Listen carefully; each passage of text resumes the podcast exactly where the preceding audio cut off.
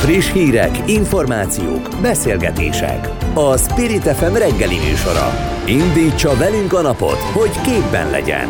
A mikrofonnál Vogyerák Anikó. 7 óra 6 perc van. Szép jó reggelt kívánok mindenkinek a szerkesztő Hazafi Zsolt nevében is. Február 24-e van péntek, a háború kitörésének egyéves évfordulója, és ahogy hallhatták már Vince Bence kollégámtól is, meg folyamatosan a promókban itt a Spirit fm egész nap, ez lesz a tematikánk, ezzel foglalkozunk, de az aktuál első órájában azért lesz másról is szó, hogy miről mindjárt mondom. Az MSZP szerint még a KSH adatai is azt mutatják, hogy a fizetések csak papíron nőttek, és 5%-kal csökkent valójában a magyar dolgozók fizetésének értéke. A párt azonnali intézkedést sürget, hogy mit mindjárt elmondja Koros Lajos. Ártatlannak vallotta magát a korrupcióval vádolt Völner Pál és Sadő György, előbbi beidézte Varga Judit igazságügyi minisztert is a tárgyaláson, vagyis szeretné beidézni, ugye? Komlódi Gábor ügyvéddel fogjuk majd kibeszélni, hogy mi lehet a jogi következménye ennek az egésznek. Az LNP elfogadhatatlannak tartja a további akkumulátorgyárak Magyarországra telepítését, Smok Erzsébet társának lesz majd a vendégem, akitől megkérdezem majd azt is, hogy mi lett azzal a népszavazási kezdeményezéssel, amit még ők indítottak, és Debrecenben adtak be, és átment a helyi választási bizottságon, aztán egyszer csak nem lett belőle semmi, és ugyanazt a kérdést adta be most a Momentum, amit viszont elkaszáltak, szóval érdekes lehet, hogy mi lett az övékével. Szigorítaná több civil szervezet a büntető törvénykönyvet és a gyermekvédelmi szabályokat, a pedagógiai asszisztens botránya miatt lett ez újra napirenden. Még az óra végén fogok beszélgetni Halmelindával, aki klinikai szakpszichológus. Kezdünk. Spirit FM 92.9 A nagyváros hangja. A nagyváros. A KSH szerint is csökkent a magyar dolgozók fizetésének értéke, az MSP szerint legalább 5%-kal. Az ellenzéki párt szerint azonnali kormányzati intézkedésre van szükség. Vendégünk Kolos Lajos, az MSP alelnöke. Jó reggelt kívánok! Jó reggelt kívánok! Milyen intézkedésre lenne szükség? Hát itt egy, egy teljesen más jövedelempolitikára lenne szükség, mint amit a, a kormány eddig folytatott, nem lehet kipipálni ezeket a kihívásokat, amely a magyar gazdaságban van azzal, hogy, hogy a felszámolt, vagy részben felszámolt érdekegyeztetést lerendezik azzal, hogy a, mondjuk a, a minimálbért és a garantált bérminimumot emelik, mert bizony Magyarországon az elmúlt évben jelentős reálkereset csökkenés volt, a KSH mérése is azt mutatja, hogy több mint 5%-kal romlott a, a reálkereset az országban. Ezen túlmenően borzasztóan nagy differenciák vannak, nagyon nagy területi különbségek vannak, kapaszkodjanak meg, ma Magyarországon az országos átlagot csak Budapest és Győr-Moson-Sopron megye éri el, és mindenki más alatta van, minden más megye alatta van, és van 7, 8 olyan megye, ezek között nem csak észak-kelet-magyarországi megyék, akik viszont úgy látom, hogy a jövedelmeket, béreket illetően, ugye ez mind a kettő más szociológiai fogalom, vagy tartalom, de drasztikusan leszakadnak, sőt, sőt olyan mértékű elvándorlás mutatható ki az elmúlt években, például Békés megyében, amely az egyik legjobban kiüresedő megye az országban, hogy szinte visszafordíthatatlan folyamatok ezek, ezért kéne drasztikus beavatkozást tenni a kormánynak. De mi lenne maga a drasztikus beavatkozás, hiszen az érdekegyeztetéssel hát pusztán nem lehet egy, ezt megakadályozni? Azt, gond, azt gondolom, hogy részben rendelkezésre álló Európai Uniós források, amelyet most egy időre felfüggesztettek, ezeket nagyon célirányosan azokba a térségekbe, régiókba kéne irányítani, ahol, ahol ezek a problémák fennállnak. A másik radikálisan át kéne alakítani a felnőtt képzést Magyarországon, és, és radikálisan át kéne alakítani a felsőoktatási rendszert is Magyarországon. Nagyon-nagyon rossz irányba megy ez az ország, ez az összeszerelő üzemeket telepítettek itt az elmúlt években, nagyon komoly kormányzati támogatással, sokszor évekre előre kifizetve például a munkabéreket bizonyos helyeken, és a K plusz F-re, a digitalizációra, a, a mesterséges intelligencia ö, ö, oktatására és képzésére viszont alig fordítottak pénzt. Ez, ez látszik a leszakadásba.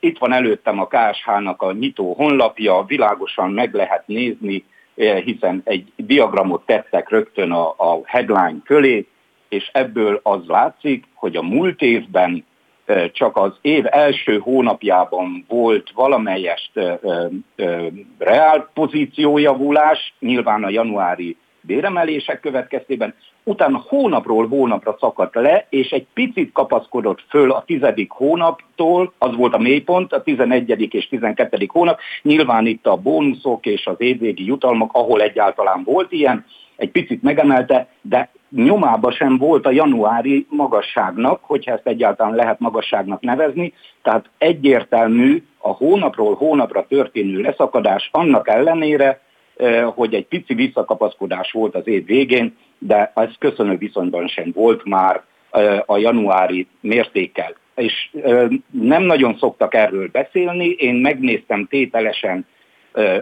a demográfiai szempontból is a, a statisztikai adatokat, a nők és a férfiak nettó bére közötti különbség meghaladta a 20%-ot. Ez is borzasztóan rossz irány. A 2010-et követő években hál' Istennek elindult egyfajta szűkülés, vagy csökkent a különbség, 14-15 százalék volt, ez most 20 százalékot meghaladta, 20,1 százalékos a nemenkénti különbség. Ez elfogadhatatlan teljesen. Az, hogy a fizetés értéke csökkent, azért gondolom én, de majd ön biztos elmagyarázza, jelentős mértékben köszönhető annak is, hogy brutális infláció volt, sőt, az élelmiszerek drágultak ugye szinte leginkább. Hát törvényszerű, hát akkor törvényszerű ez a drágulás. Kérem szépen, itt a, a kormány az infláció megfékezésére az égvilágon semmilyen rendelkezést, érdemi intézkedést nem hozott, kivéve ezt a néhány terméket, amelyet ársapkával látott el, de kérem szépen itt arról is szó van, hogy a kormány érdekelt a magas infláció fenntartásából, van, mert a 27%-os magas áfa mellé még beiktattak egy 4,1%-os kiskereskedelmi különadót, amelyet persze ráterheltek a lakosságra, mert hát ki mástól lehet ezt a pénzt beszedni. Tehát itt azért ne felejtsük el, itt egy 31%-os forgalmi adóbevétele van a kormánynak minden egyes, majdnem minden egyes termék eladása után. Tehát a kormány a tervezethez képest is 1000 milliárd forintot meghaladó áfabevételt tudott realizálni az év végére. Tehát ő neki hiába, hogy mondjam, hiába rendelte meg Orbán Viktor novemberben, hogy felére kell csökkenteni az inflációt. Én ennek nyomát nem látom, mert kormányzati intézkedésekkel ez a szándék nincs megtámasztva. Persze majd az év második felében nagy valószínűséggel valamelyes csökkenni fog az infláció, Na de azt is meg kell nézni, és érdemes is megnézni, hogy a lakosság egészére mért inflációs ráta is már 25 százalék fölött volt, Viszont ugye én előszeretettel foglalkozom a nyugdíjasokkal, a nyugdíjasok fogyasztói kosara alapján mért inflációs ráta pedig meghaladta a 27% ot 27,4 os volt. És azon termékek ára borzasztóan magas, ahol, amiből főzünk nap mint nap amit minden áldott nap meg kell venni, a tej, a kenyér, a pékáru, de még a, a száraz tészta vagy a száraz hüvelyesek is 60-70-80 százalékos dráguláson mentek keresztül az elmúlt hónapban, hónapokban is a kormány az égvilágon semmit nem tett annak érdekében, hogy ezeket az árakat, ezt a magas inflációt leszorítsa. Kórus Lajos, az MSZP alelnöke, köszönjük szépen. Nagyon szépen köszönöm én is, viszont hallásra. Spirit FM 92.9 A nagyváros hangja. A korrupcióval vádolt Völner Pál volt igazságügyi államtitkár és Adl György végrehajtó főnök ártatlannak vallotta magát tegnap a bíróságon. Völner Pál védője kezdeményezte Varga Judit, jelenlegi igazságügyi miniszter, Süli János volt atomügyi miniszter, Trócsányi László egykori igazságügyi miniszter és egy sor államtitkár meghallgatását. Az ügyben való eligazodásra Komlódi Kábor ügyvéd segítségét kértük. Jó reggelt kívánok! Jó reggelt kívánok én is! Mennyire meglepő fordulat ez?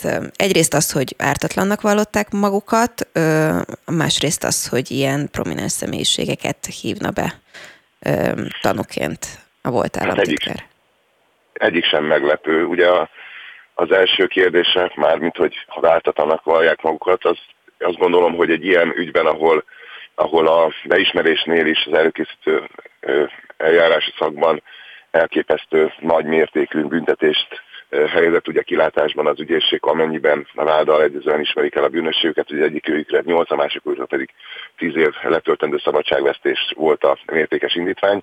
Azt gondolom, hogy ilyen esetben alapvetően az ember azt mondja, hogy ezt nem tudja elfogadni, és hogyha még ha részben is, tehát hogyha ha nem is teljes egészében tagadja a bűnösségét, hanem csak részben, akkor is azt mondja, hogy akkor inkább legyen tárgyalás, már csak amiatt is, hogy a, az ugye joga, hogy a tárgyaláson tehát hogy tárgyalástartása legyen, tehát hogy átforduljon ez az eljárás az ő esetében, ne szűnjön meg az előkészítő szakban, viszont ez nagy valószínűsége, hiszen itt szakértők is lesznek, hogy a, a védőindítványok nem csak tanúk meghallgatására, hanem a lehallgatási a hanganyagok megismerésére is vonatkoznak.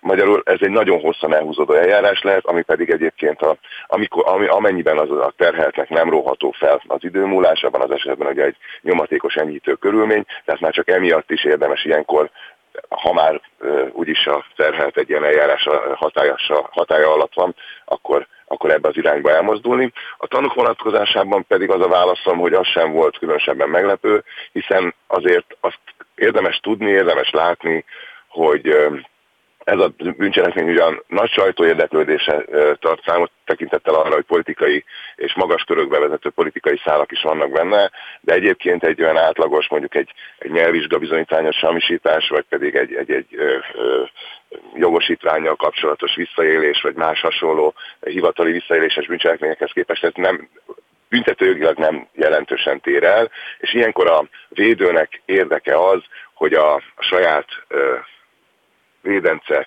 szerepét más szempontból is megvilágítsa, mint amit az ügyészség a vádiratban bemutat, vagyis azt, hogy az a, az a szervezet, amelynek ő szervezeti egységének vezetője, vagy valamilyen módon része, az hogyan is működik, és így aztán az ő szerepe az mennyiben valós az ügyészségi vádirattal egyezően, vagy mennyire nem valós. Ugye a főszabály az általában az mondjuk, hogy ha valaki elkövet egy bűncselekményt, és utána azt mondja, hogy még kettő másik is volt velem, akkor az nem azt jelenti, hogy hogy a öt évet lehet kapni, akkor azt elosztuk hárommal, mert hárman voltak, hanem inkább súlyosítja a helyzetet. De van olyan, van olyan szem, egy betörésnél, de van olyan szituáció, ahol érdemes minél több embert belevonni a dologban, dologban már csak azért is, hogy a, hogy a védencünknek, vagy a, vagy a vádlottnak a szerepe az egy kicsikét árnyaltabbá váljon. Azért ez egy intellekt, részben intellektuális bűncselekmény, ami azért elég szövevényes és elég bonyolult, úgyhogy emiatt is érdemes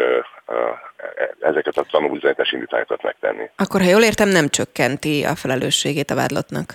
Hogyha nem feltétlenül csök, nem feltétlenül, azért mondtam azt a példát, de ez egy, uh-huh. ez egy betörésnél számíthat, de mondjuk egy másik esetben, hogyha nyilván itt már több vádlott nem lesz, ezek tanúk lesznek ezek a személyek, akiket ugye indítványozott a kollega, de az, az, hogy az ő szerepe pontosan mi volt, hiszen itt azért azt látjuk, hogy például arra hivatkozik a védő kollega, hogy, hogy a miniszter azt mondja, azért érdemes meghallgatni, mert ugye az iratok alapján egyértelműen látszik, hogy volt olyan beszélgetés Arlul György és Völner Pál között, amikor a miniszter asszony is jelen volt, hogy akkor ezeket a ezeket a körülményeket jobban feltárják. Azért ezt muszáj elmondanom, és tudom, hogy ez az ügy egyébként egy mindenkinek és abszolút alap, megalapozottan és jogosan felháborító esemény sor, nem csak a, a politikai szál vonatkozása miatt, hanem azért is, mert a, a végrehajtói kar ennyire súlyosan és mélyen érintett, aki ugye az igazságszolgáltatás egy fontos és szerves részeként kell, hogy működjön, de azért azt muszáj ide tennem, hogy a védő kollégának abban azért igaza van, hogy vannak olyan szálak, amik, amiket muszáj meghallgatni, akiket személyeket is muszáj meghallgatni, ahhoz, hogy tisztázható legyen, hogy pontosan mi volt a szerepe Völnepának, és az, az is kétségtelen tény, hogy ezeket a hanganyagokat is, ezzel nem ritkán találkozunk büntető eljárásokban, hogy az ügyészség bizonyos hang, lehallgatott beszélgetéseket a nyomozati anyag részévé tesz, bizonyosakat meg nem. Vannak, amikről nem, nem tudjuk, hogy milyen szempontok alapján és miért azokat veszi ki az ügyészség, és melyeket nem, és ezért, ezért én magam is hasonló bűncselekmények esetében a bírósági tárgyaláson, ezen az már említett előkészítő ülésen indítványozni szoktam, hogy valamennyi lehallgatott telefon vagy másfajta beszélgetésnek a, a meghallgatását, mert egy más képet lehet kapni egészen, egészen extrém példákat tudnék beszél, mesélni arról, hogy, hogy miket lehet félreérteni eh, egy telefonbeszélgetésből, egy magánjelgő beszélgetésből, amire aztán olyan következtetéseket vonnak le, aminek bűnös eh, voltát próbálják megbizonyítani. Akkor annak például, hogy Varga Juditot is szívesen látnák itt tanuként nem lehet olyan üzenete, amit itt többen mondtak az elmúlt pár órában, hogy hát így kvázi kiüzentek ezzel, hogy okozhatunk kellemetlenséget, és az is lehetne a következménye egyesek szerint, hogy akkor majd mire tárgyalás lesz, addigra majd mégsem ez lesz a vád, hanem valami kevesebb. Hát, hát ilyen, én ezt, ezt azért nyilván elképzelhető ilyen is, én nem tudom ezt sem megerősíteni sem. Cáfolni, nem, tényleg nem tudom, de önmagában ügyvédként azt mondom, hogy ez nagyon helyes, hiszen most arról van szó, azt próbálja a kollega szerintem nagyon helyesen a, a ugye itt az az ő dolga ebben az eljárási szakban, hogy, hogy fölvázolja a védekezés irányát, és ugye azt próbálja nagyon helyesen szerintem összerakni, hogy a Völner Pál szerepe abban a minisztériumban nem olyan volt, ami lehetővé teszi azt, hogy azokat a végrehajtói kinevezéseket ő szignálja, és emiatt ha ő ebben nem érintett, vagy ő ebben nem így érintett, akkor a bűnössége nem lehet megállapítható, hiszen ugye az egy büntetőjogi alapelv, hogy kétségmentesen kell, hogy megállapítható legyen valakinek a, a bűnössége. Na most, hogy ha ahhoz, hogy valakinek egy szervezeti egységen belül milyen szerepe van, és milyen hatáskörei vannak, illetve mit, milyen jogosít, indítványai vannak, az nyilvánvalóan a szervezeti egységben szereplők és dolgozók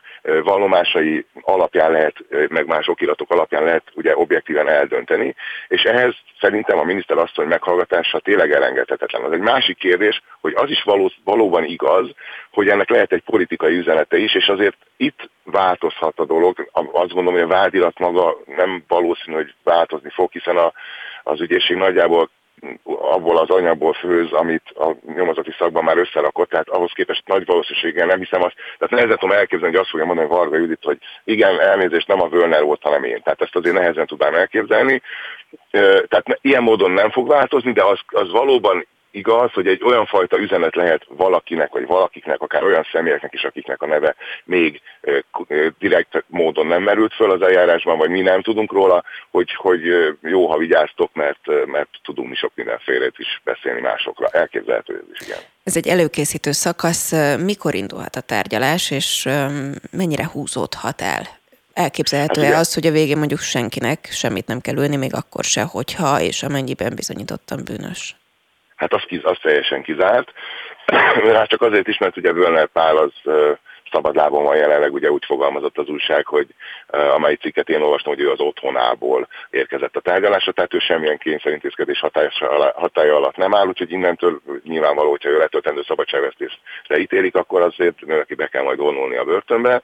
A előkészítő üléseknek akkor van vége, amikor mindenki megtette a maga nyilatkozatait vagy valomásait. Ugye aki nem ismeri el, ott ugye tárgyalási szakba fordul át, és ahogy mondtam az előbb, hát azért gondoljuk végig, hogy nagyon hosszú ideig volt, voltak lehallgatások, nagyon sok tanút hallgattak meg az ügyben, nagyon sok okirati bizonyíték keletkezett, azért ezek nagyon komplex és bonyolult, mondom részben intellektuális jellegű bűncselekmények, ugye azért az például, hogy most milyen szempontrendszer alapján kiket és hogyan nevezhetnek ki, és aztán azt ki milyen milyen buszok mentén értékeli, és hogyan lehet aztán valakiből végrehajtó, azt azért szét kell szállazni, szakértőkkel, meg majd meghallgatnak egy csomó ember, úgyhogy összegezve ez nagyon hosszú ideig fog tartani ez a tárgyalás, tehát itt én biztos vagyok benne, hogy ebben, ebben elsőfokú döntés ebben az évben egészen biztos, hogy nem lesz.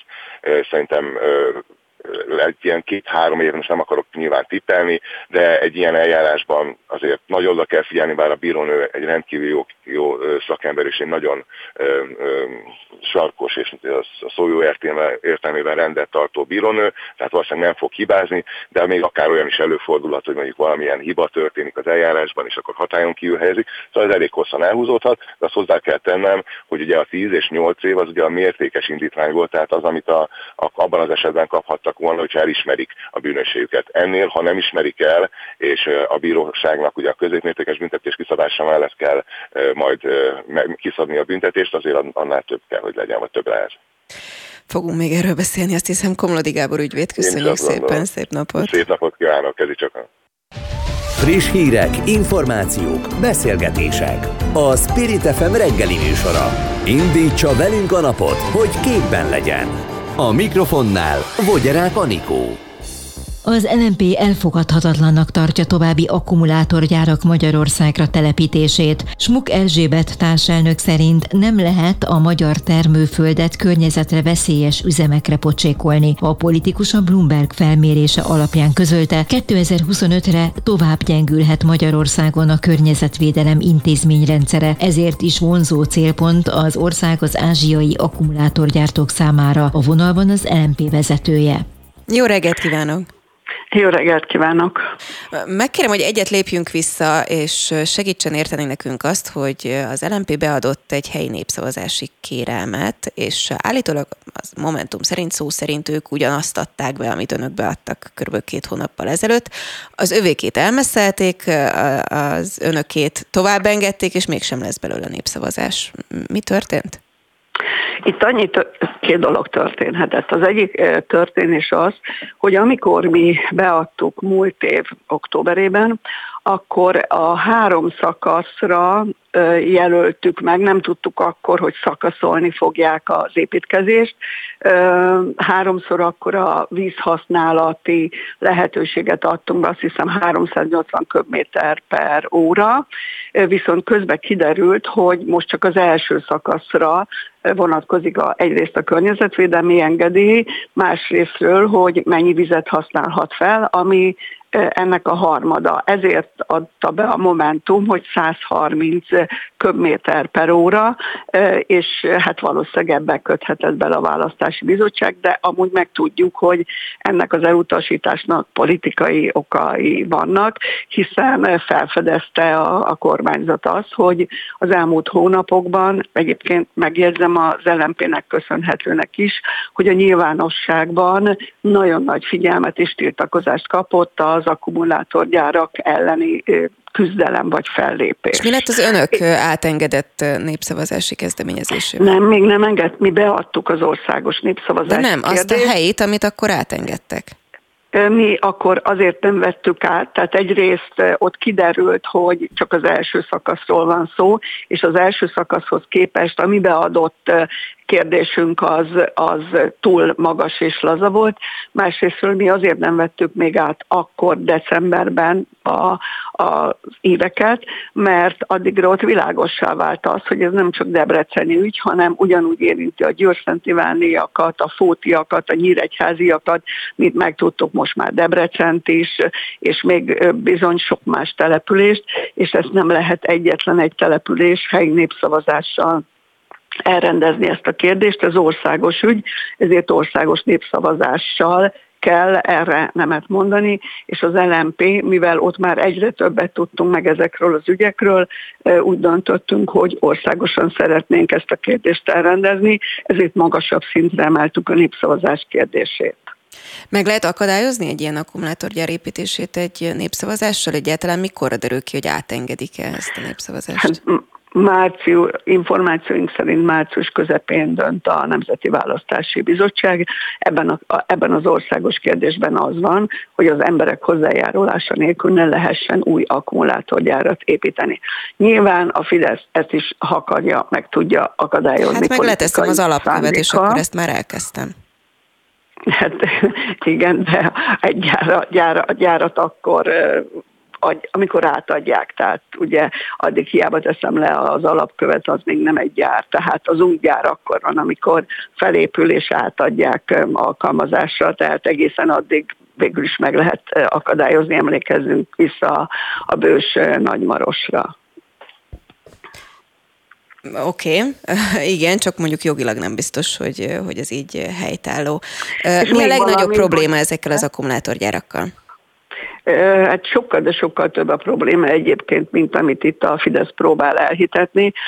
Önmagában, tehát nem szabad csak önmagában nézni, mert lehet azt mondani, hogy persze nagyon szigorú környezetvédelmi normákat fognak teljesíteni, nem jön ki szennyezés, stb. Ez egy probléma, de hát egyébként megjegyzem, hogy Magyarországon a környezetvédelmi ellenőrzés, monitoring az rendkívül gyenge, tehát nem véletlen, hogy ebben az akkumulátor stratégiában, amire az elején hivat nyilatkoztak, hogy a Bloomberg eh, eh, felmérése, illetve a 2025-ös beslés szerint Magyarországon a környezeti szempontok erősödével tovább, tovább fognak gyengülni. De ez csak egy pont. Ezen, eh, ezt úgy kell nézni, hogy tehát itt az éghajlatváltozásnak a korát éljük, és a kihívások az Magyarországon is, hogy lesz elegendő csapadék, vagy máskor sok lesz. Tehát, hogy a vizet, ami vízünk van, azt mire fogjuk használni. Ezek az akkumulátorgyárak rendkívül vízfalóak, energiafalóak, és nagyon nagy területi igényűek. Itt Debrecenben is látjuk, hogy több mint 200 hektár az ipari park, és nagyon-nagyon értékes mezőgazdasági földeket vettek el, és használnak erre a célra. Tehát az élelmiszer, azt vetítik előre, hogy bizony a világban éle, jelentős élelmiszerválság eh, várható. Magyarországon is csökkentek, azért múlt évben csak gondoljuk arra, mennyire a termés eredmények. Tehát sokkal fontosabb kérdés az, az, az élelmiszerbiztonság, mint hogy a földjeinket, a, a vizeinket, az energiánkat erre pocsékoljuk el, ráadásul Magyarországon már van három működő akkumulátorgyár. Ez a három működő ak- akkumulátorgyár biztos, hogy készít annyi akkumulátort, ami a hazai igényeknek megfelelő. Nem kell nekünk a világ meg Európa másnak az, az akkumulátor igényét kielégíteni, amikor ez ennyire egy környezet zajos egyébként, büdös, tehát itt, itt nagyon sokféle problémát fel lehet és fel is kell uh, körülötte uh, sorolni. Azt mondják, hogy ez egy 22-es csapdája igazából, mert ő most azt mondta, hogy a hazai igényeket kielégíti, de egyáltalán ugye hol a vége, meg mik a hazai igények, amikor mindenkit arra próbálnak buzdítani, hogy mindeközben a környezetet kímélve járjon például ugye elektromos autóval. Hát itt egyébként nagyon sok mindennel szembe fogunk nézni, tehát itt a, a, azt is látni kell, hogy a megújulóknak és ezeknek a, a környezetbarát megoldásoknak is vannak környezeti terhei. Tehát ez nem arról szól, hogy korlátlanul bármit lehet csinálni, be fogjuk látni, már mint itt az emberiség, meg, meg, meg az emberek, és itt Magyarországon is, hogy korlátlanul nem gondolkodhatunk abba, hogy a mobilitás nő. Tehát a mobilitásnak előbb-utóbb csökkennie kell, és csökkenni is fog, mert nincsenek meg rá a lehetőségek, és az sem mindegy, hogy milyen típusú mobilitás van. Nem véletlenül szorgalmazza az LMP, hogy a közösségi közlekedést fejleszteni kell, hát főleg a színvonalát, meg menetidőt, mert meg lehet nézni Magyarországon, hogy mennyire gyalázatos. Tehát Budapest, Miskolc két és fél óránál döcög az Intercity, a vonatok színvonala bizony eléggé alacsony. Tehát, hogyha más színvonalon lenne, és áldoznánk, és fektetett volna be a kormánya a közösségi közlekedésbe, akkor nem biztos, hogy mindenki autóba akarna ülni. Smuk Erzsébet, köszönjük szépen. Köszönöm szépen. Spirit FM 92.9 A nagyváros hangja. Szigorítaná több civil szervezet a büntető törvénykönyvet és a gyermekvédelmi szabályokat egy pedagógiai asszisztens botránya miatt. A múlt hét elején derült ki, hogy a Krúdi Gyula iskola csak nem 40 éves férfi dolgozója azt állította, hogy egy 15 éves fiúval van szexuális kapcsolata, amely szerinte nem volt probléma. Az ügyben vizsgálat indult. Vendégünk Hal Melinda, az MCC Tanuláskutató Intézetének vezető kutatója, klinikai szakpszichológus. Jó reggelt kívánok! Jó reggelt kívánok! Most ugye egy konkrét ügy van, ami borzolja a kedélyeket, de az a kérdés részemről, hogy egyre több ilyen típusú ügy van, vagy egyre több derül ki? Én azt gondolom, hogy egyre több derül ki. Tehát más, változik a morál, változik a, a kultúra és háttér, és változik természetesen a törvényi beágyazás is. Ilyen szempontból én azt hiszem, hogy nem, nincsen több feltétlenül, mint ami volt korábban, bár erre ugye nagyon nehéz statisztikákat hoznunk, hiszen a legtöbb eset általában rejtve marad. Nagyon kevés az az eset, amiről egyáltalán tudhatunk, hiszen a bántalmazásnak, a, a, szexuális vagy bármilyen más jellegű bántalmazásnak a természete is az, hogy, hogy az áldozatok szégyellik, nehezen tudnak kijönni ezekből az áldozati körökből, nem nagyon tudnak segítséget kérni, illetve nagyon nehezített a helyzetük, tehát maga a természete is a pszichológiai tényezőknek hozza azt, hogy nem feltétlenül jutnak napvilágra ezek az esetek.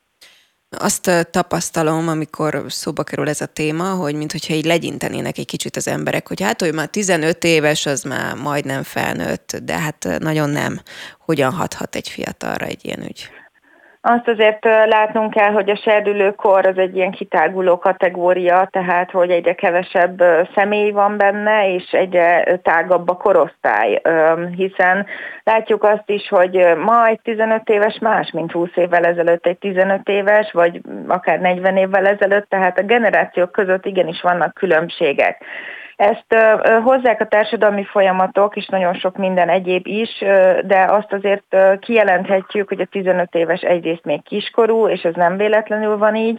Másrészt viszont a pszichológiai érési folyamatok is inkább azt támogatják, hogy még nem egy érett személyiségként érdemes kezelni általában a 15 éveseket, és itt mindig el szoktam mondani, hogy 15 éves és 15 éves között is igen nagy különbségek vannak, tehát nyilván egy 12 éves vagy egy 18 éves lehet pont ugyanolyan érett, mint ez a 15 éves. Föl, fölfelé és lefelé is igen nagy szórást látunk abban, hogy ki milyen érett, és itt legfőképpen az érzelmi érettségre, a lelki érésre és a személyiség fejlődésre gondolok. Az egy dolog igen, hogy ki éppen hol tart 15 évesen, de mondjuk ha csak hall erről az ügyről fiatalként, az hat rá is, hogyha igen, akkor hogyan? Én azt hiszem, hogy nagyon nagy a társadalmi, hogy mondjam ezt, ilyen, ilyen valamiféle nihil, vagy, vagy nem akarnak ezzel foglalkozni. Én azt hiszem, hogy ez az ügy nagyon kínos. Kínos a fiataloknak, kínos a felnőtteknek, kínos a bizonyos szakmacsoportoknak, és éppen ezért ez egy elhárító mechanizmus valójában, amikor is azt mondjuk, hogy hát bagatell ez az ügy, meg keressük ezeket a kibúvókat, hogy hát de már 15 éves, stb. stb. Úgyhogy én azt hiszem, hogy ez egy ilyen, hát kicsit ilyen pszichés immunválasz is, de nem jó, hogy ez feltétlenül itt van. Muszáj, hogy foglalkozzunk ezzel az ügyel, és azt látjuk, hogy tényleg azok a fiatalok is, akik már csak hallanak, vagy esetleg a közelében vannak ezeknek a, a fiataloknak, akik érintettek ezekben a kérdésekben, már őket is negatívan, lelkileg, hát akár sérülté is teheti. Nehéz ezt kimondani, de bizony, hogyha látunk, vagy szemtanúi vagyunk, vagy valahogy ott van a körünkben, ugye akkor érzelmileg közelebb kerülünk az adott ügyhöz, és akár az is megtörténhet, hogy egy szemtanút traumatizál egy-egy bántalmazó helyzet. Tehát ilyen szempontból én azt gondolom, hogy fontos kijelentenünk, hogy már azoknak a fiataloknak is érdemes edukációt, illetve segítséget vagy támogatást nyújtani, akik most éppen az iskola tanulói. A szexuális fejlődésére hogyan hathat egy fiatalnak egy ilyen ügy, vagy egyáltalán igen, amiről beszéltünk, hogy hall róla, tehát azért hiába érett valaki, azért azt gondolnám, hogy, hogy még azért ennek a témának például vélhetően az elején van hogyha megnézzük, hogy a felnőtt kapcsolatokban is azért mennyi félreértés van a szexualitással kapcsolatban, én ezt a praxisomból is tudom, hogy nagyon sokan úgy keresnek fel, hogy hát ők egyébként beleszerettek volna menni ebbe az aktusba, de meg, meg kívánták is, tehát testileg, érzelmileg kötődtek is a személyhez, de mégis egy traumatizáló szexuális élmény lett ebből, akkor abból indulhatunk ki, hogy aki meg még ráadásul éretlen, nem arra felkészült személyiséggel, sugalmazás útján, vagy befolyásolás és manipuláció útján megy bele egy-egy aktusból, sokkal nagyobb a rizikója annak, hogy ez egy negatív élmény lesz.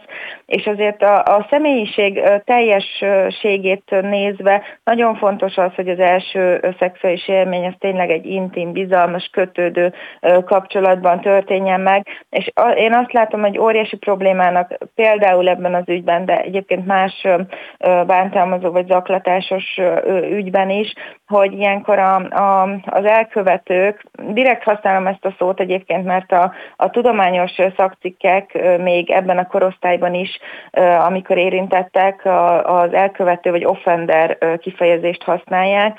Tehát, hogy amikor az elkövető visszaél a bizalommal, visszaél az intimitás és a kötődés illúziójával kecsegtet, akkor az én azt gondolom, hogy érzelmileg még nagyobb traumát okozhat. Indokolt ön szerint bármi nemű szigorítás, és hogyha igen, akkor milyen típusú? Amerikában például van olyan iskola, ahol üvegajtók vannak, hogy a tanár ne legyen láthatatlan kvázi. Mm. Abban biztos vagyok, hogy átgondolása érdemes a gyermekvédelmi törvényeknek. Itt nem csak egy törvényről beszélek én általában, hanem így az egész gyermekvédelem kérdéséről. A szexuális visszaélések, illetve ebben a túlszexualizált világban valóban szerintem is ez egy fontos pont, hogy ezeket tisztába tegyük, és utána alkalmazott területeken megfelelő működést is hozzunk hozzá. Tehát itt nem csak a törvénykezésről van szó, hanem valójában szakmáknak az összefogásáról, hogy ez a szigorítás pontosan a törvényben kell hogy megtörténjen, vagy inkább edukatív és, és oktatási módszerekkel közösen, az már egy másik kérdés, és reméljük, hogy a szakmák összefognak és tudnak ajánlásokat tenni erre vonatkozóan. Összességében azt látom, hogy van még hova szigorítani a, a törvénykezést, illetve azért vannak etikai kódexek, tehát azt se felejtsük el, hogy itt nem kizárólag a törvényi út az egyetlen, hanem azért vannak olyan etikai kódexek, sőt a pedagógusoknak is vannak, nyilván az iskolai dolgozóknak is vannak, sőt szinte minden intézménynek van, legalábbis hozzáteszem, hogy valamit magára adó intézménynek van ilyen etikai szabályzata, illetve munkaszabályzata, tehát ezekkel is azért igen erőteljes hatást lehetne elérni. Eleve mondjuk, hogyha egy ilyen ügyet hallunk, akkor ugye a korkülönbség az, ami megüt minket, de hogyha ráadásul egy tanár-diák viszonyról van szó, akkor szerintem az különösen. Miért kifejezetten tilos ez, és ez egyébként mennyiben szigorúbb vagy másabb? Ezt nagyon fontos látnunk, hogy hierarchikus viszonyok vannak felnőtt és gyermek, tanár és diák között. Nem csak azért, és egyébként egy pedagógiai asszisztens és egy diák között is. Tehát itt a hierarchikus viszonyokat nem szabad és nem kell átlépni. Annak ellenére lehet jó kapcsolatot kialakítani a diákokkal, és annak ellenére lehet egy olyan kapcsolatot, amikor azért ott van a bizalom, és azért a, a diák tényleg odafordulhat ehhez a nevelőhöz, és el tudja mondani esetleg a lelki bánatát, hogy éppen a családban mi, mi zajlik otthon, vagy segítséget mer kérni tőle, hogyha valamilyen bajban van. De ez nem jelenti azt, hogy ezt a keretet át lehet lépni. Gondoljunk csak bele, hogy mi történik akkor egy fiatal, fiatallal, hogyha közben intim, sőt szexuális kapcsolata van valakinek egy, egy pedagógusa, vagy, vagy egyáltalán egy, egy feljebb valóval a hierarchikus rendszerben. Nem szeretném direkt kiemelni a pedagógusokat, mert nagyon sok olyan szakmacsoport van, többek között például a pszichológia is, amely tiltja az ilyen kapcsolatokat. Egyszerűen azért, mert maga a, a teljesítmény fog romlani. Nem tud úgy teljesíteni például egy diák a, a matek órán, ahogyan szeretne, hogyha közben azon jár az esze, hogy egyébként mit tudhat a a másik pedagógus a tantestületből erről az ügyről, egyébként mikor fog találkozni ezzel a tanárral, mi van, hogyha vége van ennek a viszonynak, mi történik akkor, hogyha ezt valaki megtorolja, tehát itt számos olyan érzelmi kérdés van, ami már a teljesítményt is önmagában tudja rontani. A másik probléma pedig nyilván az, hogy azért nem egy diák van egy iskolában, hanem nagyon sokan vannak. A diákok is beszélnek egymással, a diákok is próbálják a dinamikát fenntartani. Ezek nagyon megzavarhatják ezeket a, a kortás kapcsolatokat, és én azt hiszem, hogy akár még zaklatási ügybe is fajulhat, ugye egy kortás zaklatási ügybe, vagy kirekesztésbe. No igen, egy ilyen ügy kitudó, kitudódása után bent tud maradni a környezetében az a gyermek? Biztos, hogy nagyon nehéz dolga van, és hogy ezúton is szeretném közvetíteni, hogy bárki, aki olyat tapasztal, ami, ami számára nem elfogadható, nem megfelelő, akár elmegyünk odaig, hogy traumatizál, nyugodtan tud anoniman is segítséget kérni a lelki elsősegély telefonszolgálatokon, ettől függetlenül pedig az iskolapszichológusok, pszichológusok és pszichiáterek, mentálhigiénés gondozók egyaránt állnak a rendelkezésére, mindezt általában ingyenes formában is meg tudja tenni. Nyilván a, a, a szakszolgálatok is tudnak neki segíteni ezekben az ügyekben, de biztos, hogy most nagyon nehéz dolga van. Én azt hiszem, hogy amikor egy ilyen ügy kipattan, akkor az a, hát mondjuk úgy, hogy normatív vagy emberi dinamika, hogy mindenki elkezdi találgatni, hogy ki volt az a, a most éppen fiú, vagy akár lány, tehát teljesen mindegy, de hogy, hogy ki volt az, aki, akiről konkrétan szó van, hogyha épp éppen vannak olyan diákok, akikre gondolnak, akkor az is lehet, hogy egy plegyka kör indul el, és valójában nem is azt a, a diákot találják meg. Tehát azért ez egy nagyon-nagyon veszélyes folyamat. Nem biztos, hogy ebben a közösségben tud valaki maradni egy ilyen ügy után. Persze lehetnek itt más folyamatok is, amikor támogatólag állnak a, a diákok ehhez, de, de igazából nem nagyon tudjuk megmondani előre, hogy mi lesz a kimenetele. Összességében végszóra magyarok, mi magyar diákok egyébként mások vagyunk bármiben, vagy mások ők bármiben, mint mondjuk az amerikai diákok, hogyha itt érettségről van szó, és beszéltünk arról, hogy teljesen mások ők, mint mondjuk 20 évvel ezelőtt mi voltunk.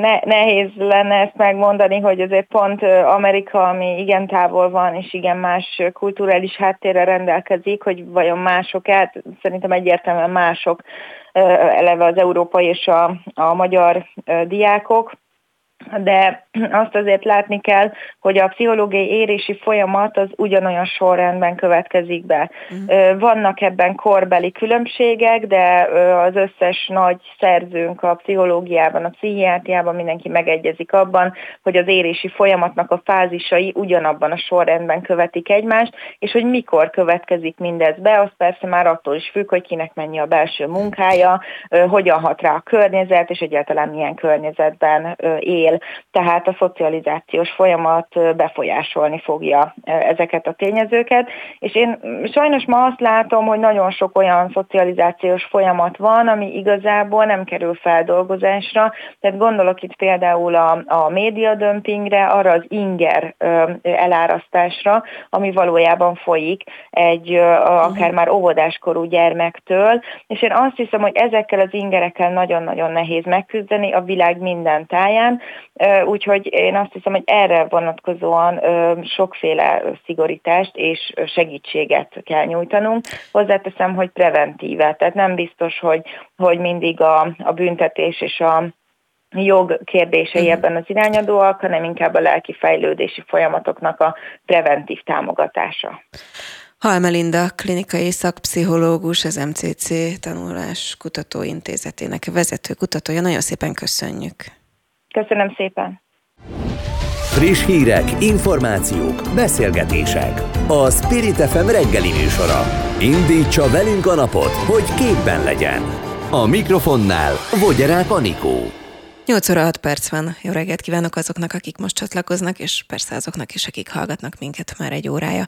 Ahogy hallhatták, ugye az elmúlt napokban is, február 24-e van a háború kitörésének évfordulója, így a Spirit fm egész nap ezzel a témával fogunk foglalkozni. Több műsorunk is lesz élőben, illetve akár felvételről is, amelynek ez a tematikája. Szakértő vendégekkel tartunk majd kerekasztal beszélgetéseket, és minden műsorunkat ezt tematizálja. Így most az aktuál következő rész egészét is természetesen. Nem sokára Gáncs Kristóffal fogok beszélgetni az Ökumenikus Segélyszervezet kommunikációs igazgatójával, aki arról is fog majd beszélni, hogy hogyan tudnak segíteni odakint, illetve akár idehaza, és mi mit tudunk tenni az Ukrajnából menekültekért. Aztán kapcsolunk majd természetesen Kárpátaljára például, ahol Novák András kollégám van, és elmondja, hogy a helyiek éppen most az évfordulóra hogyan készülnek, illetve tartanak-e valamitől. Eperjes Ildikó külpolitikai újságíró is a vendégünk lesz, aki összefoglalja majd a történéseket, és Pajor Tamással is beszélgetünk majd, a Spirit FM műsorvezetőjével, aki kint volt egyébként Ukrajnában, körbejárta például a bucsai helyszínt is, úgyhogy elmondja majd, hogy mit tapasztalt.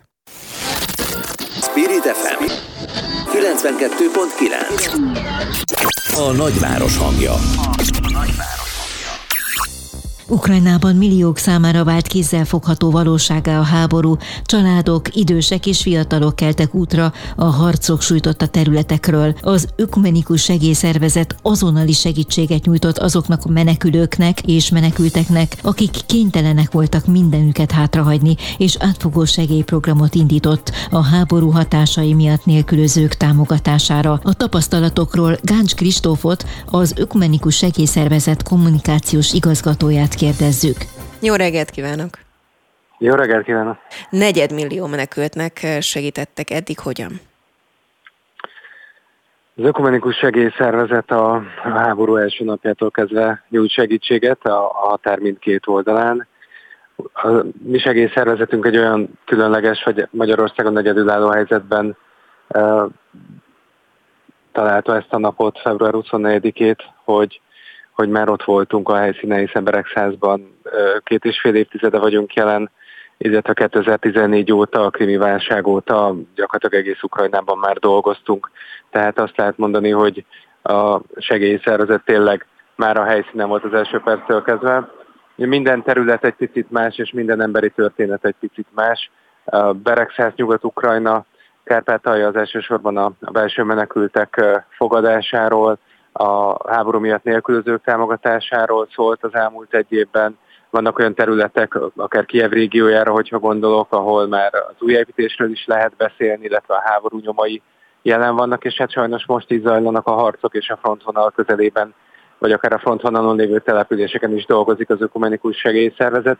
A programunk az most már meghaladta a 6,5 milliárdot, ami így egy egészen egyedülálló nagyságrend, és a szervezetünk eddig legnagyobb humanitárius szerepvállalása. Mi volt a legnagyobb kihívás az elmúlt egy évben a segélyszervezet szempontjából?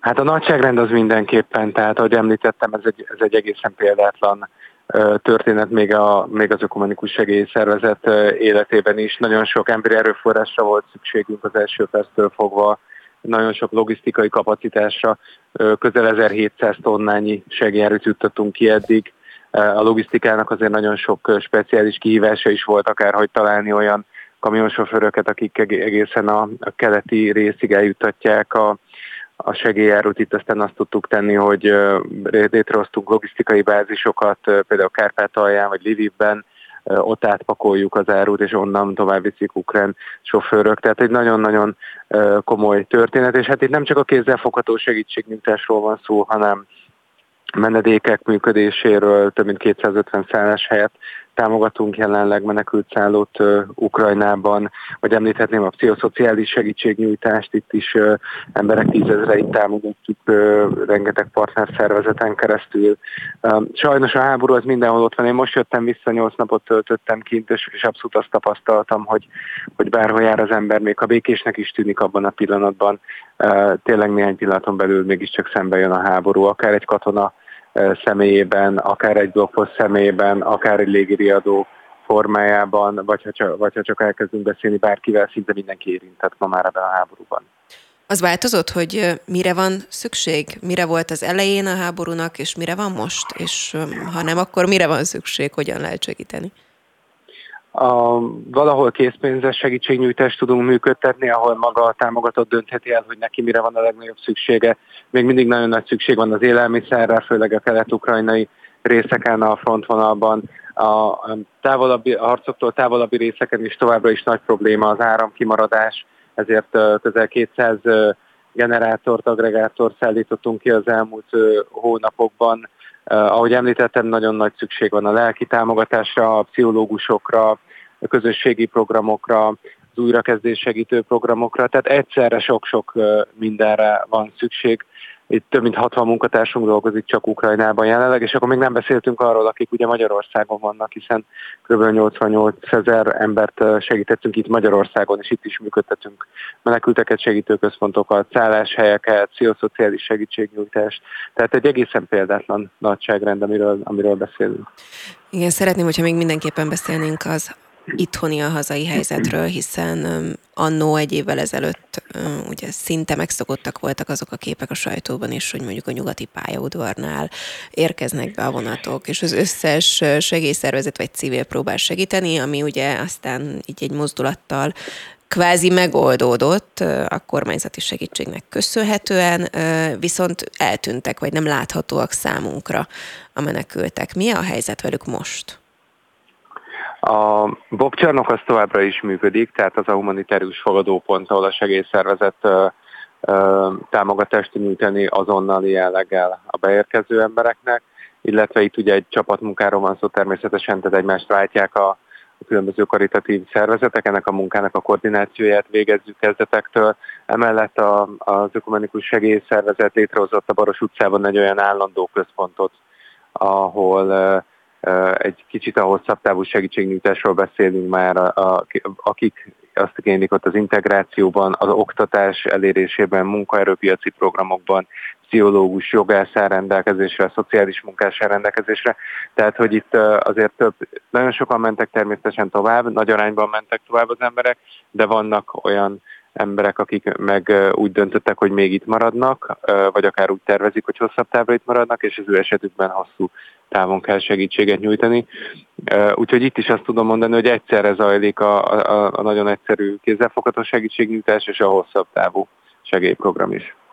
Mi hogyan tudunk segíteni? Ami a társadalmi szerepvállalást illeti, ugye itt látunk egy, egyfajta eufóriát az elején, egészen elképesztő összefogás volt az országban, özönlöttek az adományok minden karitatív szervezethez. Ez aztán a, a későbbiekben természetesen azért uh, gyengült. Mi arra szeretnénk ma is felhívni a figyelmet, hogy sajnos nincs vége a háborúnak, nincs vége a segélyprogramok szükségességének, úgyhogy aki teheti, az továbbra is támogathatja például az ökumenikus segélyszervezetet, a segélyszervezet.hu oldalon megtalál ehhez minden tudnivaló, tehát a segélyszervezet.hu oldalon lehet akár most is támogatni, akár a Magyarországra érkező menekültekért végzett munkánkat, akár az ukrajnai háborús területeken végzett munkánkat. Ugye említette, hogy most jött haza, azért egy pici személyes véleményt, élményt szeretnék kérni. Mit tapasztalt, merre járt? Ami talán a legmegdöbbentőbb, hogy a, a nagy számok mellett, amikor az ember a személyes szintre megy, és, és a, ahogy úgy mondjam, alulnézetből látja a háborút. Tehát amikor egy édesanyával beszélgetek, akinek a férje a fronton van, az egyik gyereke már Lengyelországban, a másik az ö, ö, ideglenes helyen tartózkodik vele, mondjuk egy menekült szállón, van egy óvoda ott, de, de minden nap háromszor, négyszer lemennek az óvóhelyre a légiriadók miatt. Tehát ilyenkor látjuk azt, hogy, hogy a minden generáción milyen nyomokat fog hagyni ez a háború, hiszen, hiszen a, ott vannak esetleg a nagyszülők, akik nem tudtak eljönni, ott maradtak Harkivban vagy Hersonban, um, a család egyik része uh, belső menekültként él, a, férfi tag esetleg a fronton van, a nagyobb gyerekek elmenekültek az országból, tehát azt látjuk, hogy családokat szakított szét, uh, és tényleg meg, megdöbbentő látni, hogy, hogy ez mennyire, uh, mennyire tönkreteszi ezt az országot ez a háború. Gáncs Kristóf, az Ökumenikus Segélyszervezet kommunikációs igazgatója. Köszönjük szépen. Én is köszönöm.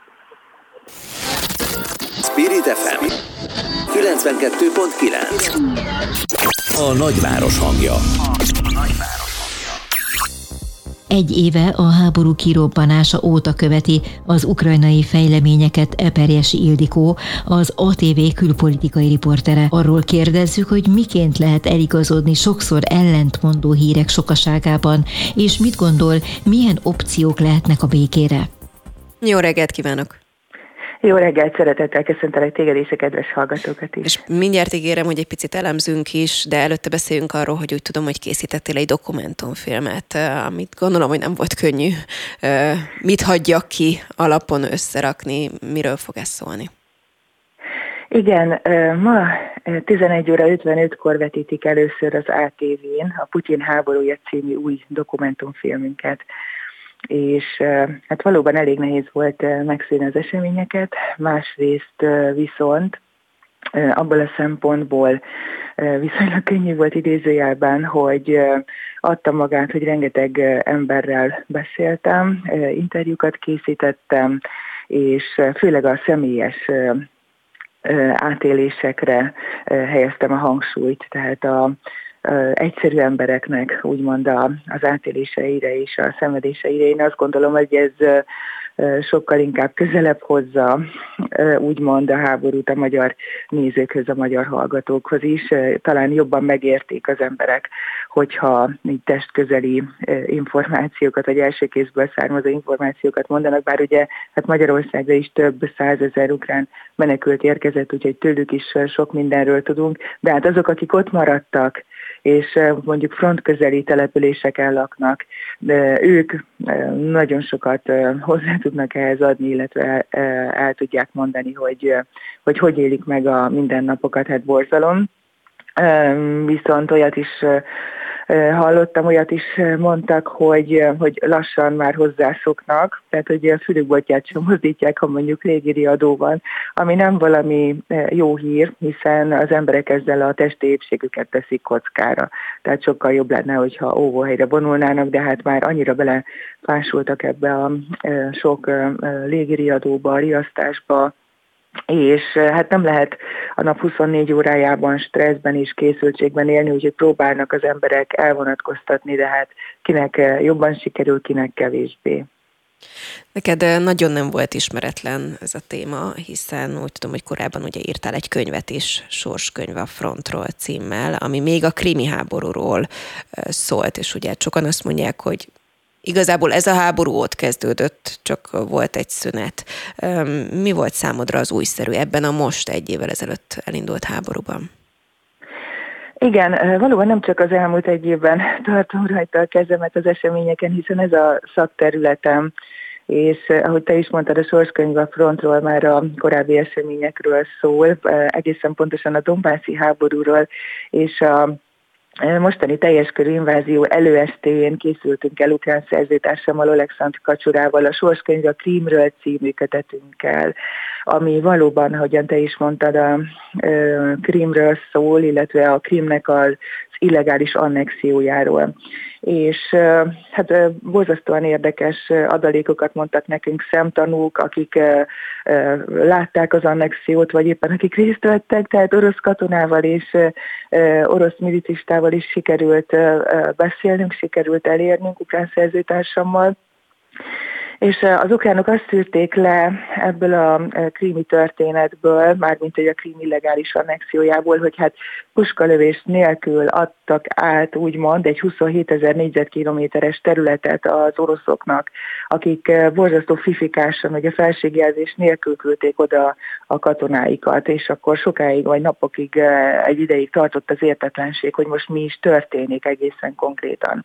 De a lényeg, hogy hát egy puskalövés nélkül átadták az ukránok, és azt a tanulságot vonták, hogy soha többé nem akarnak területet átadni. És ezt látjuk most, hogy nagyon szilárdan elhatározta magát, és úgy látszik, hogy az egész nép összezárt, és ugye nagyon sokan kifejezik a méltánylásukat az ukrán nép iránt, hogy összezártak, és, és nagy hittel elhatározták, hogy nem akarnak több területet átadni. És hogy kérdésedre is válaszoljak, ők ö, ö, abban a meggyőződésben vannak, hogy hát a Krím kapcsán is, hogy átadták ezt a területet, vagy elvette pontosabban Oroszország, és egy óriási katonai bázissá változtatta tulajdonképpen ezt a területet, rengeteg fegyvert felhalmoztak, hát egyes hírek szerint akár még atomfegyver is lehet ott, ezt nem tudjuk független forrásból megerősíteni, vagy nem erősítették meg és egy borzasztó biztonsági kockázat, hogyha Ukrajna nem tudja a szuverenitását érvényesíteni az egész területén, a 600 ezer négyzetkilométeren. Tehát jelenleg ugye a Krím mellett még a Dél-Kelet-Ukrajnában egy hatalmas terület, Ukrajna mint egy, összesen mint egy 20%-án vannak orosz katonák, és Ukrajna nagyon reménykedik abban, hogy ezt a területet fel tudja szabadítani. Hát kérdés, hogy megkapják-e hozzá a nyugati fegyvereket, mert azt mondják, hogy ha Ugye Oroszország a tűzszünetet értésre adta, hogy úgy képzeli el, hogy úgymond a realitásokat figyelembe véve, a jelenlegi realitásokat. Ugye a jelenlegi realitás az, hogy Oroszország törvénytelenül annektálta Ukrajna négy keleti, illetve délkeleti megyéjét, Donetsket, Luhanskot, Zaporizsiát és Herszont, és mindenféleképpen meg akar tartani ezekből, sőt, hát az egész Dombász elfoglalására törekszik, látjuk, hogy mi történik Bakhmutban, Donetsk megyében. Az ukránok abban vannak, hogy hogyha ezen az alapon békét kötnének, vagy tűzszünetet, és területet adnának át úgymond a békéért, akkor csak legfeljebb ideiglenesen tudnának békét szerezni, ideiglenesen lenne béke, amíg az orosz hadsereg helyre állítja magát, vagy helyre rázódik, ugye iszonyatos veszteségeket szenved el nap mint nap a Dombászban, illetve Ukrajnában. Tehát az csak egy ideiglenes béke lenne, de Ukrajnának egy tartós békére lenne szüksége, és azt gondolom, hogy nem csak Ukrajnának, hanem az egész világnak. Tehát jelenleg 1500 kilométer hosszan hosszú a front, ennek a jelentős részén aktív harcok folynak. Nagyon fontos lenne, hogy béke legyen, de az is nagyon fontos, hogy, hogy igazságos alapon legyen ez a béke, és tartós béke legyen. Engem bevallom meglepett, amikor beszélgettem az utóbbi időben tudósítókkal, és nyilván hangsúlyozom mindig, amikor ezt szóba hozom, hogy nem reprezentatív felmérés, de azt mondják, akik mondjuk Ukrajnában jártak, hogy hogy az ukránok úgy nyilatkoznak, hogy nem tudnának békét elfogadni, mert hogy pont talán azok miatt, amiket most itt az elmúlt percekben mondtál, így a krimi előzmény miatt, meg egyáltalán emiatt a lerohanjuk Ukrajnát, aztán mégsem úgy sikerül, és elhúzódó helyzet miatt azt érzik, hogy, hogy már pedig ők menjenek innen az oroszok, és adják vissza még a krímet is. És hogyha Zelenszky egyébként azt mondaná, hogy jó, kössünk békét, akkor leváltanánk Zelenszkit. Szerinted ez ez, ez furcsa hang, vagy ez körülbelül következik abból, amit elmondtál? Következik, így van. Így van, nekem is maximálisan ez a benyomásom, ez a kép alakult ki bennem. Ugye vannak, akik azt mondják, hogy most már tényleg le kell állítani ebben a pillanatban a, a harcokat, de hát ahogy korábban is fejtegettem, hogy az ukránok meg abban vannak, hogy a jelenlegi realitások mellett nem lehet békét kötni, és ők, az ő hozzáállásuk az, hogy most már annyi áldozatot hoztak, annyi ember meghalt, és ezek az embereknek a úgymond a halála is áldozata csak úgy nem hiába való, hogyha Ukrajna át érvényesíteni tudja az érdekeit, magyarán a szuverenitását helyre tudja állítani az egész területe fölött.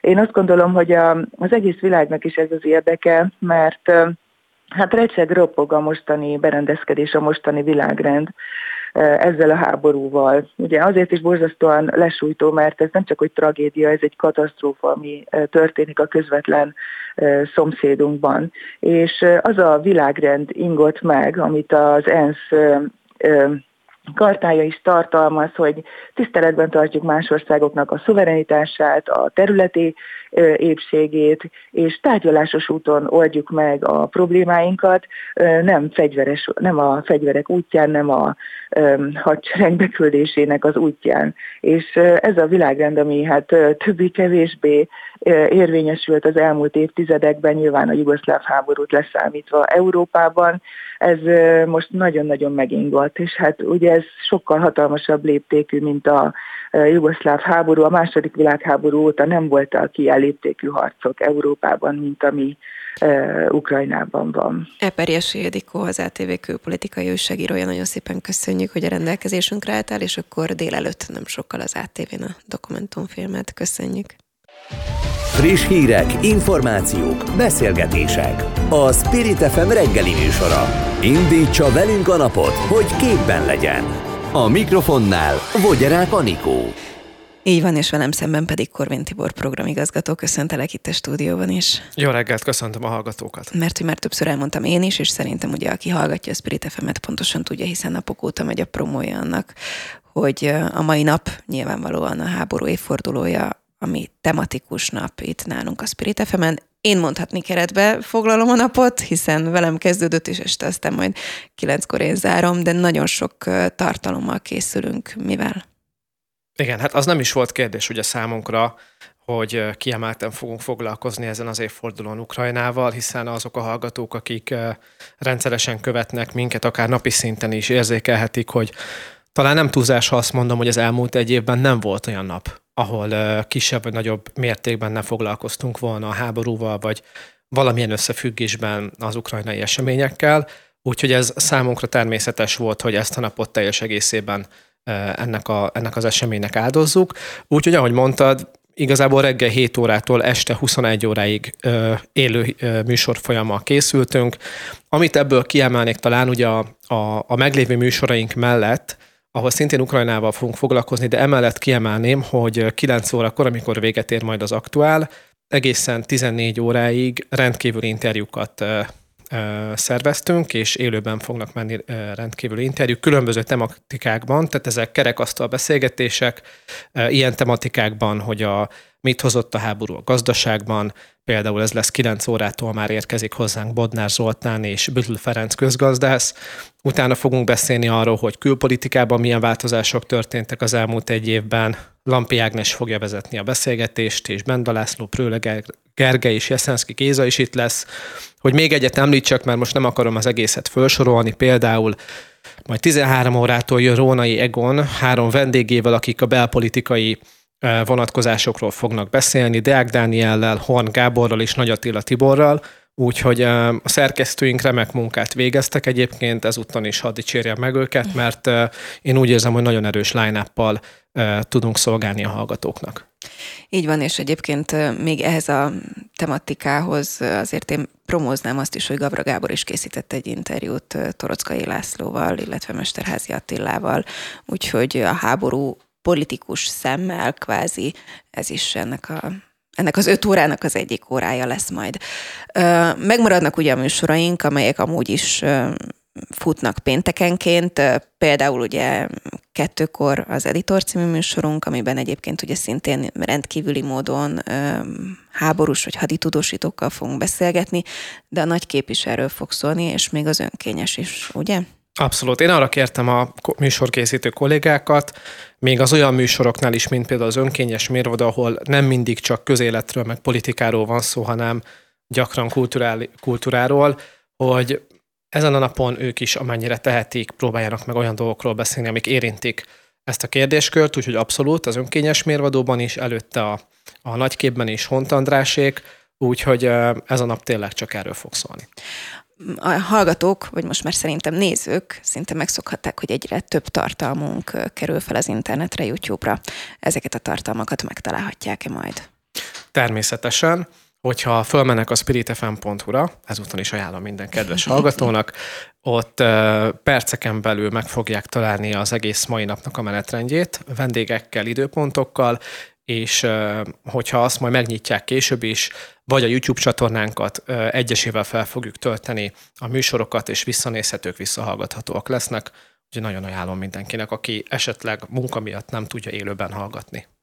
Mikortól lesznek elérhetőek ezek a tartalmak körülbelül? Ezeket mai napon. Tehát ahogy véget érnek a beszélgetések, mi azt egyből földolgozzuk, és töltjük fel az internetre, különböző platformokra, úgyhogy már ma dél, déltől már érdemes rákeresni az érdeklődőknek.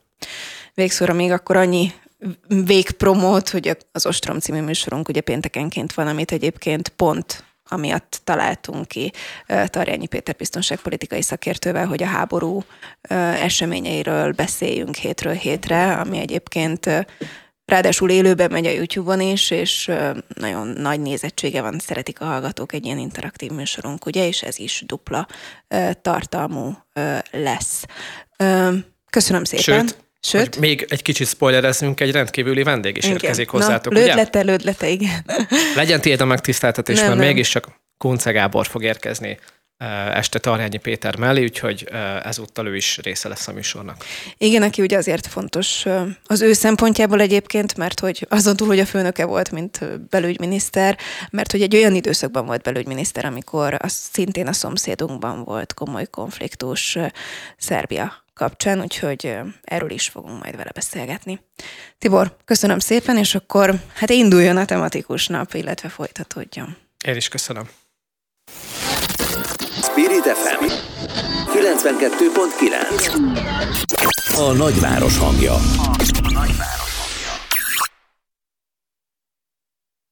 És Novák András van itt velünk a vonalban. Köszöntelek téged. Szia, Anikó, jó reggelt kívánok! Aki Kárpátalján van, mert hogy ugye a háború évfordulóján ott is emlékeznek, illetve hát készülhetnek az emberek. Kikkel vagy kint pontosan? Úgy tudom, hogy a baptista szeretett szolgálattal utaztál, akikkel egyébként ugye a földrengést is végig tudtad követni. Mit csinálnak ők ott most? Nem egészen a baptista szeretett szolgálat, a baptista, van egy saját baptista szervezet, itt akihez csatlakoztunk. A szeretett szolgálat úgy vett részt ebben a mai programban, hogy a um, Jeruzsálemi Máltai Lovagrend az itteni gyerekkorháznak hozott egy több különböző ilyen életmentő eszközöket, műszereket, és ők hozták ki és segítettek, és mi is ebbe beleforgattunk, illetve megnéztük, hogy hogyan segítenek, illetve megnéztük, hogy akkor milyen a kórháznak az állapota, hogy vannak a gyerekek, egy gyerekkorházról beszélünk, de a helyi több lelkészsel beszéltünk, és több szervezettel, ugye nagyon azt kell mondjam, hogy Kárpátai még nagyon vallásos az emberek és, és a lelkészeknél és a, és a papoknál nagyon sok uh, információ gyűlik össze, hogy kiknek kell segítség, uh, ki hogyan él, kiknek mi, mi a helyzet a rokonával, stb. stb. És velük beszélgettünk, és velük töltöttük a napot, vagy az elmúlt napot ugye tegnap jöttünk, és hát ma is ugyanezt a munkát fogjuk folytatni. Uh, azt nézzük meg, hogy hogyan élik meg ezt az egy évet. Hát itt meg kell, hogy mondjam, hogy ez egy kritikus nap, tehát különböző óvintézkedéseket kellett bevezetni az elmúlt hetekhez vagy hónapokhoz képest, ugyanis arra számítottak, itt olyan információk voltak, hogy akár bombázás is lehet, ezért például nagyon érdekes, hogy az elmúlt hetekre az volt jellemző, hogy alig van elektromos áram. A mai napra azért próbáltak minden helyre áramot teremteni, és azt kell, hogy mondjam, hogy ma van áram, de az elmúlt hetekben ez nem így volt hogy a gyerekek otthon maradhassanak, hogy ne legyenek egy helyen az iskolában, mert ugye az a kritikus pont, hogyha egy iskola megsérül, és hogyha otthon vannak, akkor, akkor, akkor lesz oktatás, de csak online oktatás, ahhoz viszont kell áram. Tehát a mai napon az, azért is speciális nap, hogy a gyerekek otthon lehessenek és tudjanak készülni az oktatásra. Mit meséltek neked azok, akikkel tudtál találkozni? Ugye az egész világ azt tippeli, hogy 24-e van a háború évfordulójának a napja, biztos lesz, történik ma valami, majd Ukrajnában, ott Kárpátalján mit gondolnak erről az emberek? Hát mindenképpen tartanak attól, hogy lesz ma valami, de, de itt igazából mindenki a túlélésre játszik. Tehát itt, itt a legfontosabb kérdés, hogy ha van áram, akkor tudnak-e melegételt csinálni, a gyerekeknek mit adjanak enni, hogy van-e ivóvíz, mert hogyha nincs áram, akkor nem működik a, a, a vízemelő, tehát a negyedik emeleten már egyáltalán nincs víz. Vannak olyan régiók itt Kárpátalján, Beregszász mellett néhány épületben, ahol a szennyvíz szivattyú sem működött, ezért az utcákat elöntötte a szennyvíz, tehát, hogy itt tényleg most a létkérdés és az életben maradása a legfontosabb kérdés. Tehát ilyen szempontból az elmúlt hetekhez képest nincs változás. Független attól, hogy amit mondtam az előbb, hogy, hogy egyfajta különösebb támadással a mai napon tartanak, arra gondolnak, hogy Putyin elnök neki megy most még egyszer, vagy sokkal jobban Ukrajnának. Rettentő sok a belső menekült, tehát 20-25 ezer belső menekült van, akik itt vannak ilyen menekült, hát nem táborokban, de iskolákban, eh, meg különböző sportcsarnokokban elszállásolva. Az ellátásuk az egy nagyon-nagyon nehéz dolog, nagyon sok külföldi támogató van, tehát nem csak Magyarországról, hanem Nyugat-Európából, Franciaországból, Németországból, Hollandiából hoznak ételt, ugye ez a legkritikusabb. Az agregátorok nagyon kellenek, de ehhez képest egy agregátor mondjuk csak egy, egy fűtőberendezést tud el, ellátni, esetleg egy, esetleg egy világítást, szóval azzal sincsenek nagyon kint, sokkal többre lenne szükség. Folyamatosan érkeznek az adományok, most egy kicsit kevesebb menekült érkezik, kevesebben érkeznek Magyarországra, és tehát nem láttunk nagy sorokat, akik Magyarország irányába tartottak. de, de hát a harcok miatt folyamatos a mozgás, tehát az úgynevezett belső országon belüli átrendeződés. Arról mit mondanak, hogy szerintük várható-e béke, tűzszünet? Nem, nincs ilyenről szó. Tehát azt mondták, hogy ez, ez hihetetlenül elhúzódik, az biztos, hogy a következő három-négy hónap még így fog telni, mindenki az abban gondolkodik, mindenki abban gondolkodik, hogy hogyan rendezze az életét kifejezetten biztonságos régiónak tartják a mai naptól függetlenül Kárpátalját, ezért is van az, hogy nagyon sokan ide költöztek, tehát hogy nem mennek tovább, és akkor itt egy kicsit megállapodnak, itt töltenek kisebb időt. Nagyon sokan, akik például magyarok átköltöztek Magyarországra, felajánlották a saját házaikat, lakásokat, hogy a menekültek ott tudjanak lakni ideig, óráig, erre már külön szervezetek és külön holnap jött létre, az interneten lehet jelentkezni, hogy üres lakásokba beköltöznek egy-két hétig, egy-két hónapig itt maradnak, és innen mennek tovább Nyugat-Európába. Csehország például külön programokat indított, hogy nagy számban várják az ukránokat, lehet hozzájuk menni, ugye a nyelvi ott nincs olyan nagy nyelvi különbség, mint ugye Magyarország és a csehek között, illetve az ukrán nyelven. Jól megértik egymást, tehát nekik erre egy külön program van, és hát most is érkeznek folyamatosan keletről, de azt látni kell, hogy például Kievben egészen normális az élet, tehát ott azok az áramkimaradások, ami itt mondjuk csak 45 percre vagy 2 órára van egy nap áram, Kievben azt mondják, hogy alig-alig egy-egy órára megy el az áram, és ott szinte folyamatos az ellátás. A nyugati régió ebből a szempontból sokkal, sokkal jobban el van maradva. Mikor és hol látható majd az, amit kint forgatsz, vagy csak bejelentkezésekre számíthatunk? Lesz majd külön világhíradó külön kiadás, el fogjuk mondani a social médián, az ATV Facebook oldalán, mindenhol elmondjuk, illetve hát a mai nap arról szól, hogy két darab élő bejelentkezés van, ugye pont nemrég az ATV startban pont élőben meséltem hasonló kérdésekről, nem sokára a déli híradóban, az összes híradóban, a naphírében, a mai témában, az egyenes beszédben folyamatosan leszünk, és ha minden igaz, akkor egy ételosztáson is részt veszünk délután 2-3-kor, aki nézi az ATV Facebook oldalát, megpróbálunk élőben jelentkezni. Hát nem egyszerű, mert ha áram sincs, akkor internet sincs, és bár azt ígérték, hogy ma lesz áram, de ez bármelyik másodpercben megváltozhat, de megpróbálunk élőben Kárpátaljáról mutatni, hogy milyen az, amikor nagyon sok menekültnek osztanak ét, tehát a különböző segélyszervezetek, illetve a különböző egyházak, megpróbálunk ez, erről is egy kicsit beszámolni. Szóval a Facebookon ugyanúgy a social media ugye manapság ugyanolyan fontos, mint a tévé vagy a rádió, szóval ott is ott vagyunk, lesz folyamatos tudósítás. Novák András, nagyon szépen köszönjük.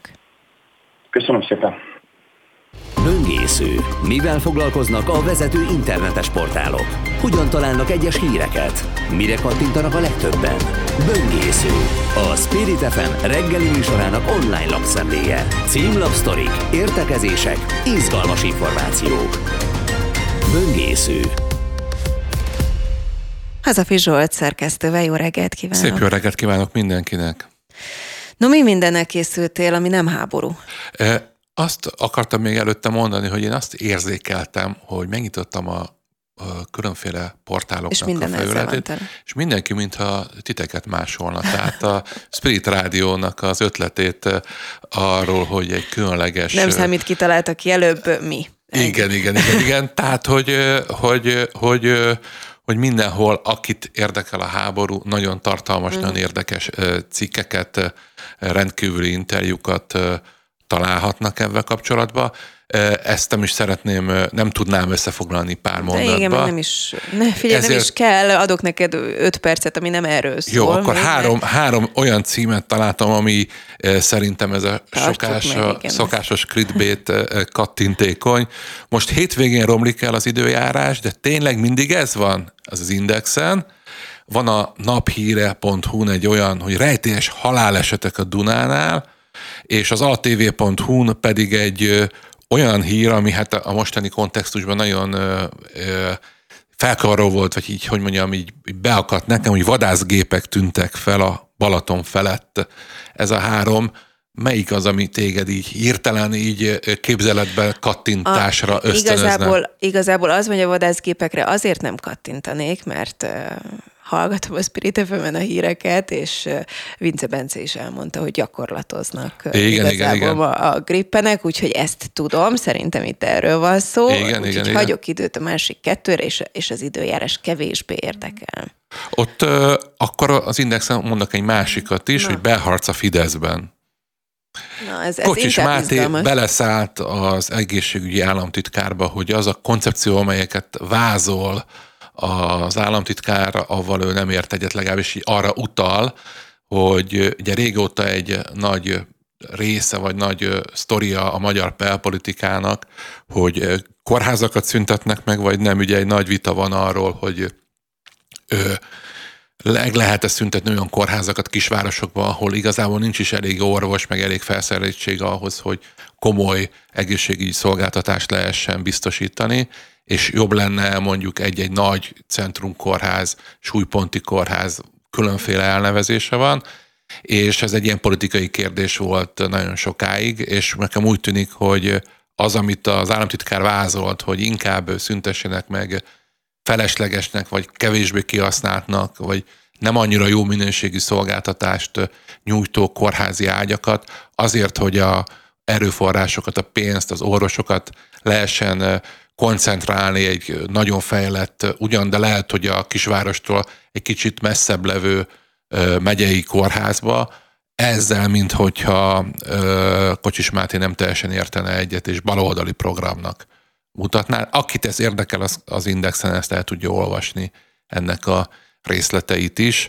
A naphíre.hu pedig arról van ez a rejtélyes halálesetek a Dunánál, hogy Szerbiában sorra fognak ki, találnak a Dunába vízi halottakat, akik a vízbe, és most már kezd egy kicsit ilyen érdekessé válni, főleg egy olyan világban, ahol a sorozatgyilkosságokról gyakorlatilag az összes videó megosztón és egy számos televízióban folyamatosan mennek filmek, és ez nyilván elindíthat sokakban fantáziát, hogy mi lehet ennek az oka. Mondjuk hozzáteszem, hogy, hogy azért ott van egy olyan vízi helyzet Szerbiában, hogy ott, ott nagyon sokszor ott belassul a Duna, és sokszor ott dobja ki azokat a mm, halottakat, akiket addig úgy tud tud így görgetni maga előtt a legnagyobb folyónk. Nagyon szürreális hír. Hát Tehát ezt mondott, olyan szinten, hogy rá is mentem a naphírére egyébként. Na hát ez, ez a kattintékony. De ez nem csak kattintékony, hanem érdekes. Igen, igen, abszolút, abszolút. Mondjuk kicsit, kicsit hiányoltam, hogy hát ha hozol valami kis színest uh, Völner Sadőről, vagy nem tudom, hogy Orbán Viktor mondott-e bármilyen hát, izgalmasat azon kívül, nagyon hogy profin, az infláció már márciusban sehol nem lesz. Nagyon profin keretezi azokat a történeteket, amelyek az embereket idegesítik, felháborítják, tehát nagyon profin kidolgoz rá egy olyan narratívát, amivel ő el tudja magyarázni, hogy miként tartja kézben ezeket a dolgokat. Ugye az, ami erős, hogy évvégre lehet fogadni, hogy felére esik, illetve egy számegyű lesz az infláció.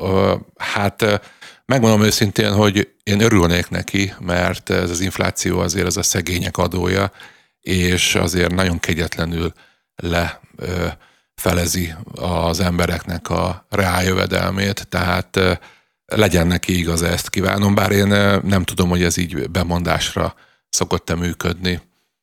Mondok egy érdekes hírt én is. Ugye Szellák Vivien szerkesztő kolléganőnk szokott nekem néha átdobni izgalmas hírt, ami szembe jön vele, és az editorról szoktuk kibeszélni, de ugye nyilvánvalóan ma az editornak a tematikája is másról szól, úgyhogy akkor uh-huh. itt megragadom az alkalmat, és mondok neked egy izgis hírt. Több mint száz évvel a feladása után kézbesítettek egy levelet Nagy-Britanniában. Nem már, és hol volt addig? komoly.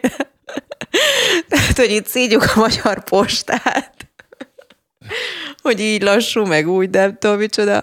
Hát, hogy sikerült. 1916-ban adták fel e, ezt a levelet, elkallódott a postán. Az, aki megkapta, az, az, az még... És 2021-ben sikerült kézbesíteni Londonban.